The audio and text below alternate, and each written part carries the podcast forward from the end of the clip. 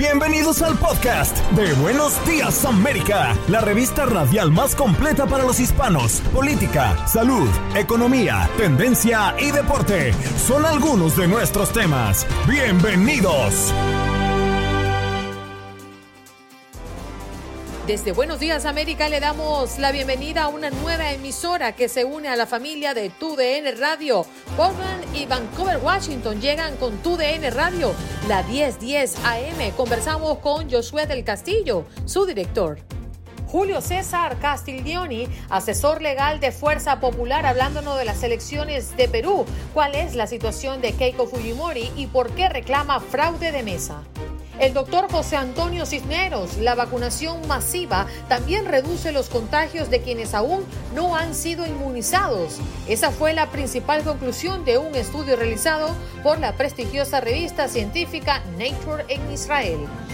Y columna política con Fernando Espuelas, el presidente Joe Biden visita Europa. Bien, ahora nos vamos con una muy buena noticia para todos nuestros oyentes porque TUDN Radio sigue expandiéndose a lo largo y ancho de este país. Ahora una nueva emisora que se une a la familia de TUDN Radio, cubriendo Portland y cubriendo Vancouver, Washington, que llega a TUDN Radio 1010 AM. Muy buenos días, Josué del Castillo, director que hoy nos acompaña para ofrecerles esta gran noticia a todos nuestros oyentes y seguidores. ¿Cómo te va, Josué?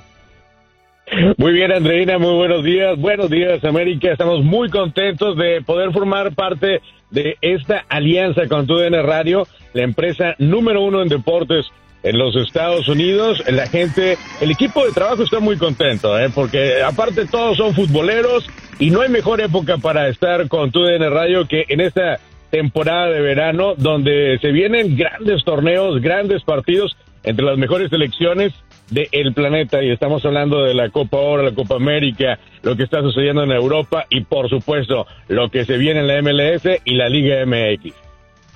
Josué, háblanos de la comunidad, de esa comunidad que nos va a estar escuchando a partir de ahora a, través de la 1010 AM. Eh, la comunidad es eh, futbolera, es eh, trabajadora, la gente de Portland, Oregon, Vancouver, Washington, la gente que nos escucha en los alrededores, que es Gresham, eh, Beaverton, Tiger, la gente de eh, Salem, de Woodward, Wilsonville, gente trabajadora de que desde muy temprano eh, ya está en su coche circulando por las principales arterias, gente que está muy pendiente, gente de la gran mayoría de gente de Michoacán, mucha gente de Oaxaca, mucha gente del Distrito Federal, gente mexicana y por supuesto mucha gente de Centro y Sudamérica también nuestros hermanos guatemaltecos, eh, la gente de El Salvador, de Honduras, son parte de nuestra comunidad en el noroeste de los Estados Unidos, Andreina. Además, a lo largo de, los años que lleva tu DN Radio, eh, en principio Univisión Radio, eh, pues hemos hecho una transformación sumamente interesante, ¿no? La expansión de nuestra señal a lo largo y ancho de nuestro país. Estamos ya cerca de los de las 30 emisoras en todo el territorio nacional. Y yo te pregunto a ti, Josué, ¿por qué? ¿Por qué tener a tu DN Radio al servicio de tu comunidad? Porque, eh, para iniciar, porque la calidad de contenido es inigualable, es la número uno en los Estados Unidos. Seguido a eso, estamos viviendo tiempos eh, eh, sin, precedentes, en, no solamente en los Estados Unidos, en la comunidad hispana, sino en el mundo entero. Pero aquí en los Estados Unidos, los hispanos necesitamos estar más unidos que nunca. ¿Y qué mejor forma de hacerlo que a través de la radio? La radio que recorre todo el país, que no distingue de de colores, de sabores, de idiomas, de acentos. Y TUDN tiene esa esencia, nos une a todos en los Estados Unidos. Hoy por hoy los hispanos necesitamos estar más unidos para ser más fuertes. Y, lo repito, no hay mejor forma que hacerlo a través de la radio y si es a través de los deportes, mejor todavía. Claro, yo soy, ahora eh, tenemos la Eurocopa, tenemos la Copa América andando con este verano de campeones, pero ¿tu camiseta cuál es? Oh cielos, me acabas de dar en el corazón. Yo todavía sigo festejando. Soy parte de esa generación que en el 97 levantó una copa y que ahora eh, estamos más felices que nunca con la poderosa máquina del Cruz Azul. es el equipo que he seguido y seguimos en la casa, de tu casa, tu humilde casa acá en Portland, Oregon, desde muchísimos años. Y por supuesto, la selección mexicana. Oye, vaya. Bueno, Josué, quiero decirte que para todo el equipo de Buenos Días América y para todos los que formamos parte de esta gran familia de TUDN Radio, estamos muy contentos de poder servirle a tu comunidad, de estar allí en Portland y en Vancouver, Washington y llegarle a través de la 1010 AM. Estamos para servirles y para que se sientan en casa. Recuerda que este programa es tuyo. Gracias por estar con nosotros. Bueno, vámonos de inmediato justamente a Perú para revisar lo que ha sido noticia en las últimas horas y a propósito de las elecciones, pues cuál es la situación de Keiko Fujimori y por qué reclama fraude de mesa. Eso es parte de lo que tenemos en la mesa y lo vamos a estar abordando con Julio César Castiglioni, asesor legal, legal de Fuerza Popular. Julio, muchas gracias por estar con nosotros en Buenos Días América. ¿Cómo te encuentras? Buenos días, América. Gracias por la invitación y a su servicio para poder conversar sobre el tema. Me da gusto. ¿Cuál es la situación actualmente? Bueno, nosotros hemos eh, introducido 800 nulidades de las um, actas de sufragio, no de las boletas de sufragio, sino de las actas de sufragio, que es un un papel grande que se llena después de terminado el proceso electoral, que tiene tres partes, el acta de instalación, el acta de sufragio y el acta de escrutinio. Esta tiene muchas inconsistencias. Una de ellas, por ejemplo, las firmas que no corresponden a los miembros de mesa. El día de ayer le comentó informamos 17 casos de Moyobamba y la conciencia los traicionó a los eh, de la otra parte de Perú Libre y nos dice uno de los abogados nos dijo ¿por qué de los lugares más han observado las actas de los lugares más alejados? Entonces yo soy del interior del país, yo soy de la sierra del Perú, y he nacido en la sierra, he crecido en la sierra. Y digo precisamente porque los lugares más alejados, donde no hay fiscalizador de el jurado, no hay fiscalizador de la OMPE, se hacen estos fraudes electorales. Entonces se hace los cambios de las actas y eh, a la gente de la zona rural que entiende muy poco del proceso les hacen votar de la de la forma que ellos quieren. Entonces, Señor Castiglioni, pero ¿cuáles son este, las pruebas que están presentando? ¿Cuáles son las pruebas? A ver, la prueba que hemos presentado por lo pronto son dos. El acta firmada, la ficha del RENIEC. El RENIEC es el registro de identidad nacional, es donde nosotros sacamos nuestro documento de identidad. Ahí firmamos para sacar nuestro DNI que nos dan a los 18 años. En los Estados Unidos es a los 21. Y entonces a los 18 años aquí en Perú nosotros obtenemos la mayoría de edad y, es la primera prueba. Y la segunda prueba, una pericia de parte que la hemos presentado al, al jurado. Es verdad que las pericias se tienen que hacer con los originales, pero ya esta pericia de parte ya es un elemento de prueba sumamente importante. Yo que estoy participando en los informes, ya vengo informando 25 casos, este, estoy convencido que tenemos la razón. Ahora, el tema es que nos dé la razón la autoridad electoral, que es el Jurado Nacional de Elecciones. No se ha apelado por apelar, sino se ha apelado porque eh, realmente hay eh, lugares, por ejemplo, donde Keiko Fujimori en la primera vuelta o en el proceso electoral anterior tenía 200 votos y ahora tiene cero votos es inconsistente. Hay lugares de la serranía de nuestro país. Señor Julio, que me, queda una duda por acá. Si eso que ustedes están planteando eh, es tomado en cuenta por el jurado electoral especial, eh, ¿estaría alcanzando para voltear el resultado de las elecciones?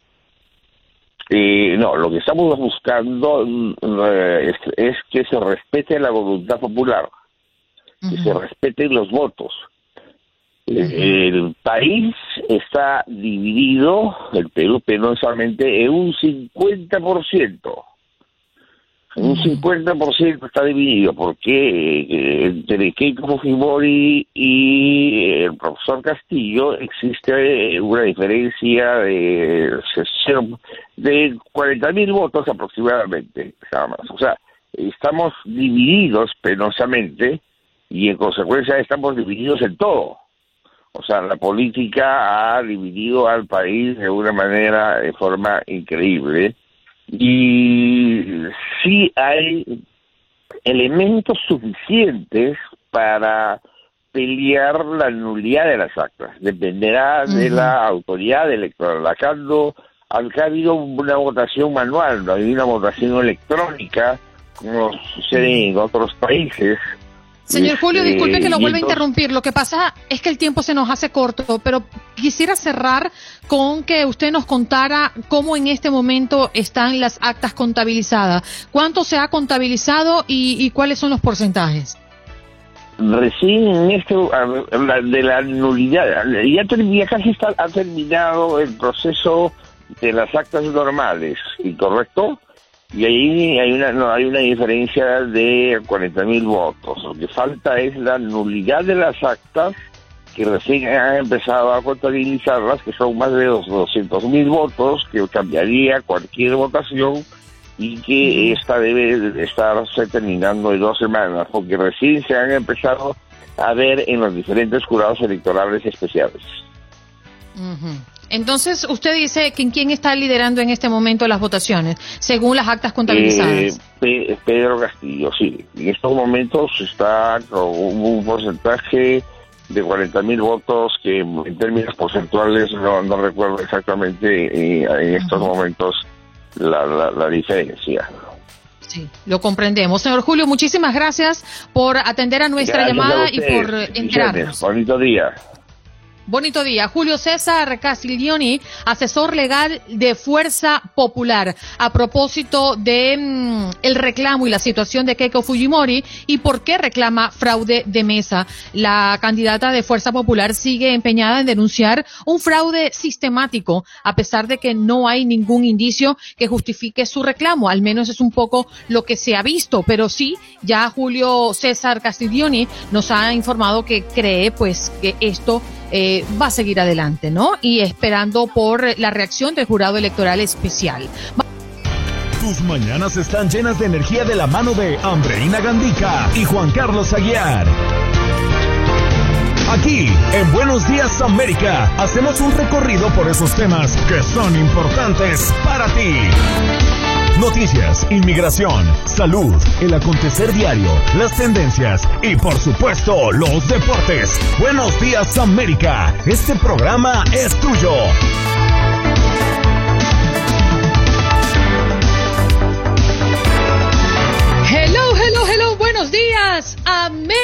Costa a costa. Pues acompañándoles está el día como hoy, lunes 14 de junio, de costa a costa, desde Los Ángeles hasta Miami. Gracias por estar conectados con nosotros a través de nuestras más de 25 emisoras en todo el territorio nacional y también agradeciéndole a esta audiencia bella que desde las 6 de la mañana se comunica con nosotros a través del número en cabina, el 1833-867-2346. Ese es nuestro punto de contacto, nuestra línea telefónica. Así que desde ya usted puede llamar e interactuar con nosotros a través de esa línea telefónica. Qué privilegio, ¿no? Tener la oportunidad de conversar así en, live, al aire y completamente en vivo. Jorge Acosta en los controles y atendiendo sus llamadas. Olga Betancourt en la producción de este espacio y esta es su servidora Andreina Gandica. Lamentablemente por el día de hoy Juan Carlos Aguiar no nos estará acompañando, pero esperemos, Parce, que se recupere de su viaje. Sabemos que fue largo e intenso.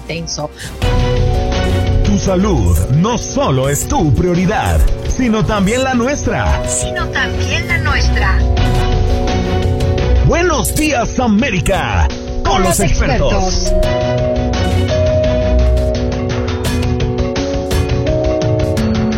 Como ya lo habíamos anunciado, tenemos al doctor José Antonio Cisnero para hablar de la vacunación masiva. También reduce los contagios de quienes aún no han sido inmunizados. Doctor, muy buenos días. La importancia de la vacunación masiva, aun y cuando no todos estén vacunados. Doctor, buenos días. Y justamente hablando de la vacuna eh, y la vacunación masiva, ¿qué importancia tiene, eh, doctor? Y más allá de que no todos se vacunen, ¿qué mm, efecto produce? Bueno, la importancia ya la vemos en países como Israel que han podido retornar a la normalidad precisamente porque una inmensa mayoría de sus ciudadanos, y no todos los ciudadanos susceptibles, ya han sido vacunados.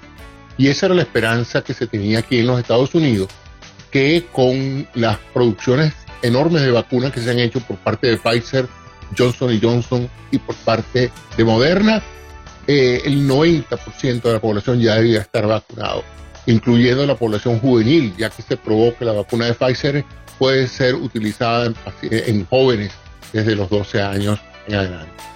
Eh, eso era lo que se quería para poder retornar a la normalidad, quitarnos los tapabocas y volver a reanudar las actividades económicas. Lamentablemente hay un sector de la población, eh, se estiman entre un 28 y 30%, que se niega a vacunarse por razones diversas.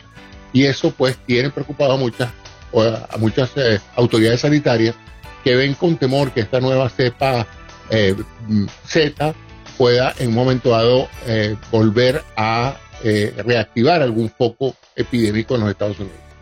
Mm. Y usted me dice eso, doctor, y lo que yo pienso es en las llamadas cepas, ¿no? En el que esto pueda quizás prolongarse, no solo por la cepa que conocemos y ha sido fuerte eh, como pandemia, sino el derivado. ¿Qué puede estar ocurriendo si esto se mantiene en nuestra sociedad? Explíquenos un poquito cómo usted visualiza la pandemia en los próximos meses.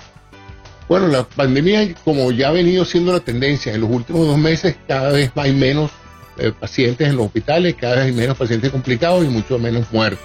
Sin embargo, hay que recordar que ya van más de 600 mil norteamericanos que han muerto por esta enfermedad y que el virus sigue mutando. Mientras el virus encuentre una persona susceptible no vacunada donde replicarse, la posibilidad de que exista una nueva variante viral eh, puede en un momento dado empeorar la situación y volver a tener un brote epidémico en los Estados Unidos y en el mundo.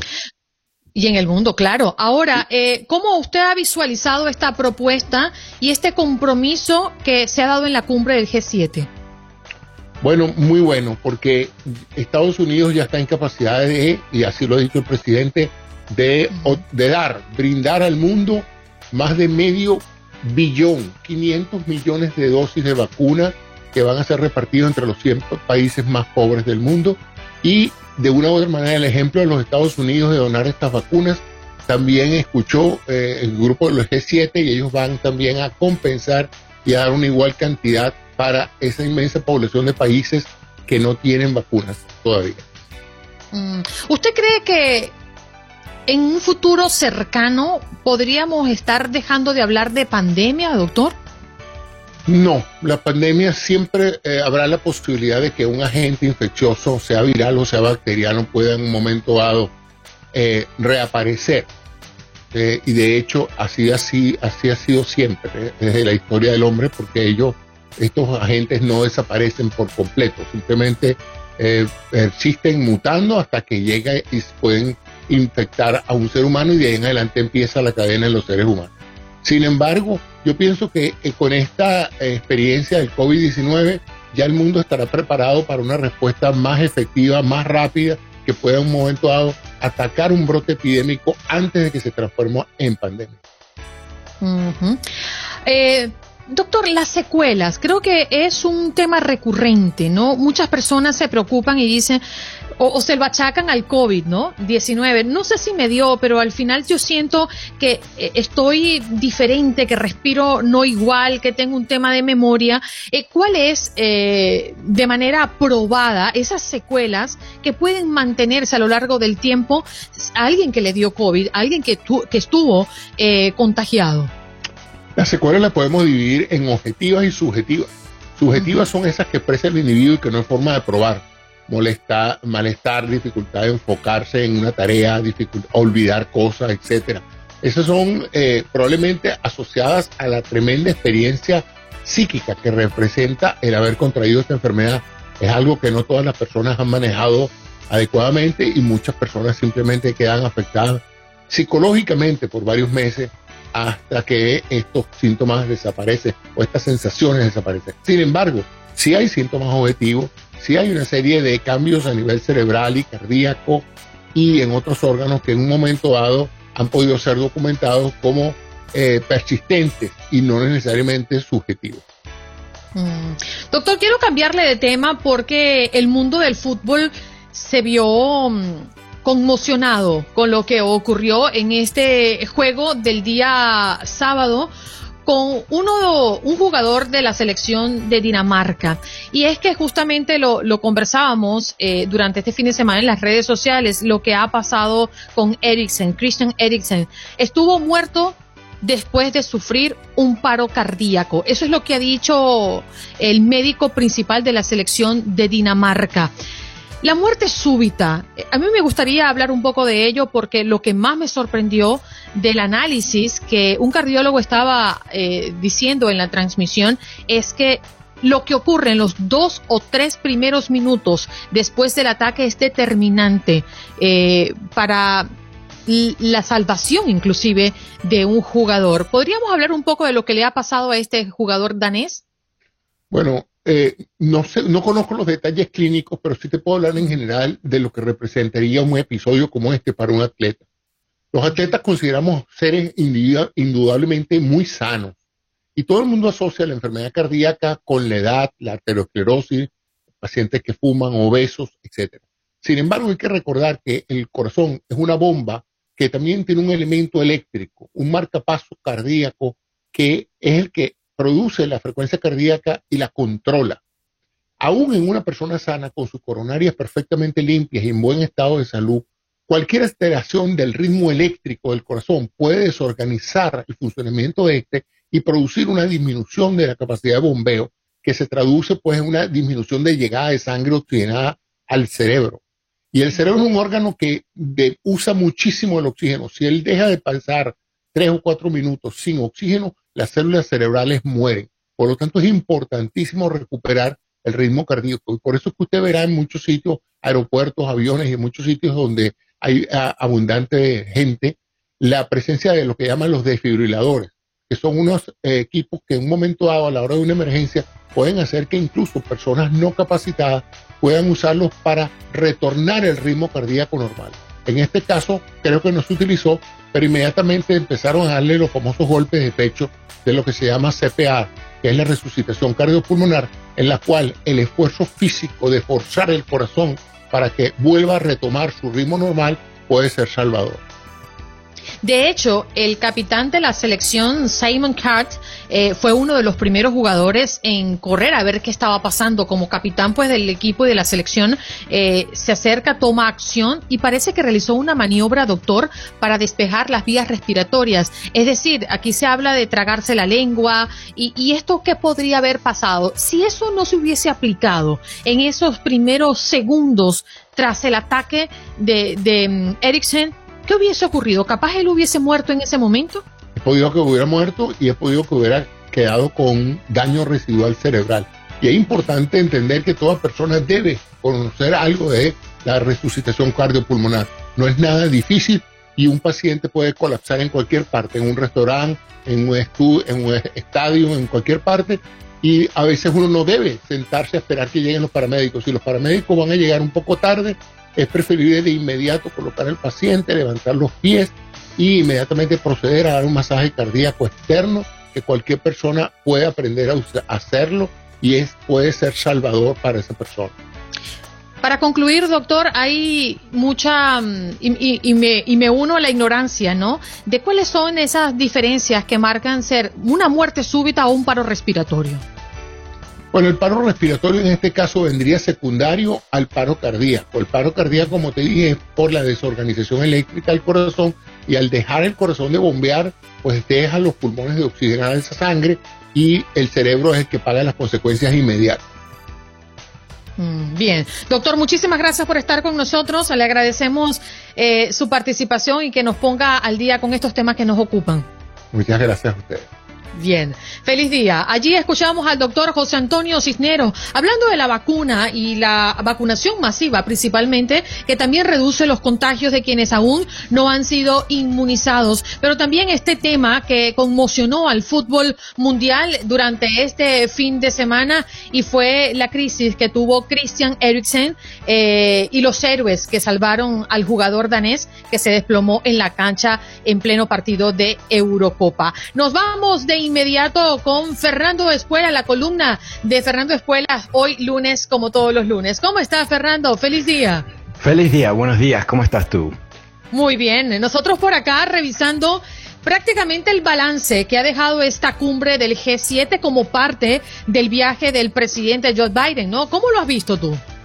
Bueno, yo creo que ha sido un tremendo éxito para Estados Unidos, principalmente eh, reposicionar el país como el líder mundial, obviamente algo que eh, Biden había prometido que quería hacer ahora eh, creo que lo estamos viendo en, camino, por lo menos. Ah, también eh, hay que verlo esto en una perspectiva relativo a los enemigos de Estados Unidos. O sea, yo creo que eh, después de esta cumbre, Rusia y China salen más debilitados y la señal para el resto del mundo es que aquí hay una vez más una alianza efectiva a Estados Unidos, Europa, que está enfocada hacia la democracia. Así que yo creo que fue un, golazo para usar uh, la palabra de tu programa. es que estamos llenos de goles en, esta casa. Exacto. Oye, eh, me parece interesante y, después vamos a hablar un poquito de lo que se espera para el próximo miércoles, que es eh, ese gran encuentro entre los presidentes de Estados Unidos y el de Rusia. Pero deteniéndome un poco en la cumbre, eh, se habló de la pandemia y las vacunas, ya como lo, lo había adelantado el presidente Biden, ese interés que tiene para apoyar a países más desfavorecidos eh, en poder alcanzar y el poder vacunar a su población. Eh, se está hablando de, cifras extraordinarias, mil millones de dosis de vacunas a países con dificultades. ¿Tú crees que, que esto pueda materializarse, Fernando? Oh, sí, definitivamente, eh, por lo menos por la parte de Estados Unidos, que son 500 millones de dosis, eso definitivamente va a ocurrir, ya uh, eso está en camino. Uh, la otra mitad de ese mil millones eh, sale de Europa y hay, hay otro, hay muchos países involucrados. Pero en fin, yo creo que esto es una vez más una señal hacia uh, el mundo de que Estados Unidos está dispuesto a colaborar con países sin pedirles algo a cambio, porque recordemos que Rusia y China han estado eh, vendiendo sus vacunas, que no son tan efectivas como las estadounidenses, a cambio de eh, beneficios de todo tipo, ¿no? Están buscando utilizar la vacuna como una herramienta geopolítica, mientras tantos Estados Unidos también, pero de otra manera totalmente diferente, que es regalarla. una vez más, yo creo que la actitud internacionalista que una vez más eh, captura o, o, empuja a Biden es lo que el mundo buscaba. Ahora, interesantemente, algo que surgió de esta cumbre, eh, que eh, es un poco preocupante, que de detrás de las sonrisas y los abrazos y, las declaraciones muy felices, hay mucha incertidumbre por parte de los aliados de Estados Unidos. Están muy preocupados que la democracia de Estados Unidos está tan debilitada, tan fragmentada, que quizás estamos a una elección o dos elecciones más de que el país una vez, más, una vez más esté controlado por ah, gente, eh, trumpistas, para decirlo así, ¿no? Gente que no cree en el sistema internacional.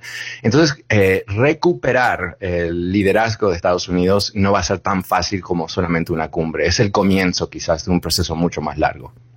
Ya lo comentábamos hace segunditos. Ya el próximo miércoles el encuentro entre el presidente Biden y su homólogo ruso Vladimir Putin estarán acaparando la atención mundial sin lugar a dudas, aunque pareciera que las expectativas en ambos bandos son muy diferentes, ¿no? La expectativa que tiene Biden de reunirse y por supuesto la expectativa que tiene Putin en encontrarse con el mandatario estadounidense. ¿Cuál es la expectativa que maneja Fernando?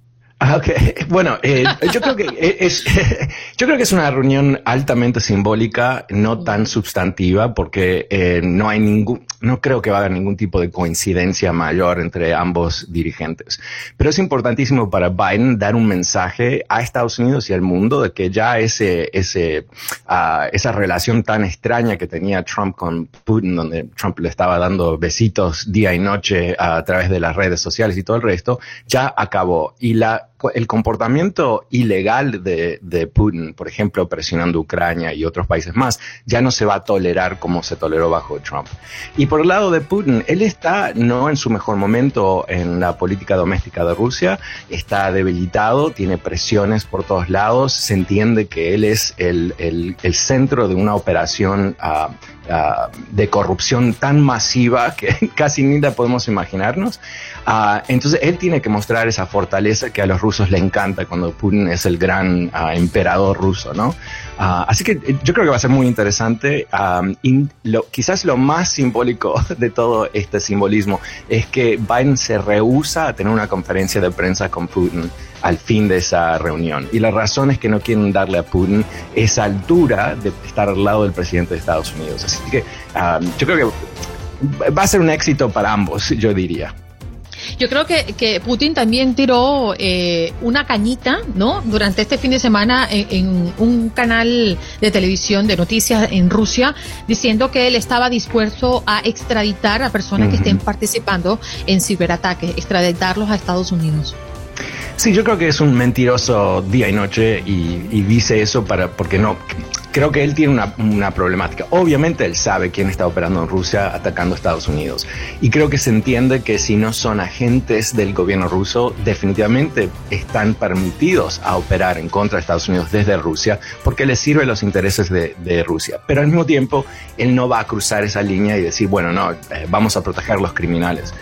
Eh, recordemos que, que, todo el régimen de, Putin es una mafia en el sentido más clásico, ¿no? Hay, hay, uh, poder, dinero, hay violencia, uh, el que se opone al, al, jefe de la mafia no bueno, lo, termina en la cárcel, ¿no? No es un gobierno como pensamos nosotros que son los gobiernos que tienen uh, una ética y tienen obviamente un apego a la ley. Entonces es siempre, cualquier cosa que él dice hay que de lo mismo, igual que Trump, ¿no? Hay que, hay que asumir que no es verdad. Fernando, fue un placer tenerte en este lunes loco, porque como estamos en medio de tanto fútbol, los tiempos nos han cambiado, pero muchísimas gracias. Gracias, Andrina, un beso, hasta pronto, chao. Hasta pronto, Fernando Espuelas con su columna política hablando del viaje del presidente Biden. Gracias por acompañarnos en nuestro podcast. Buenos días América. Y recuerda que también puedes seguirnos en nuestras redes sociales. Buenos días AM en Facebook y en Instagram. Arroba Buenos días América. AM. Nos escuchamos en la próxima.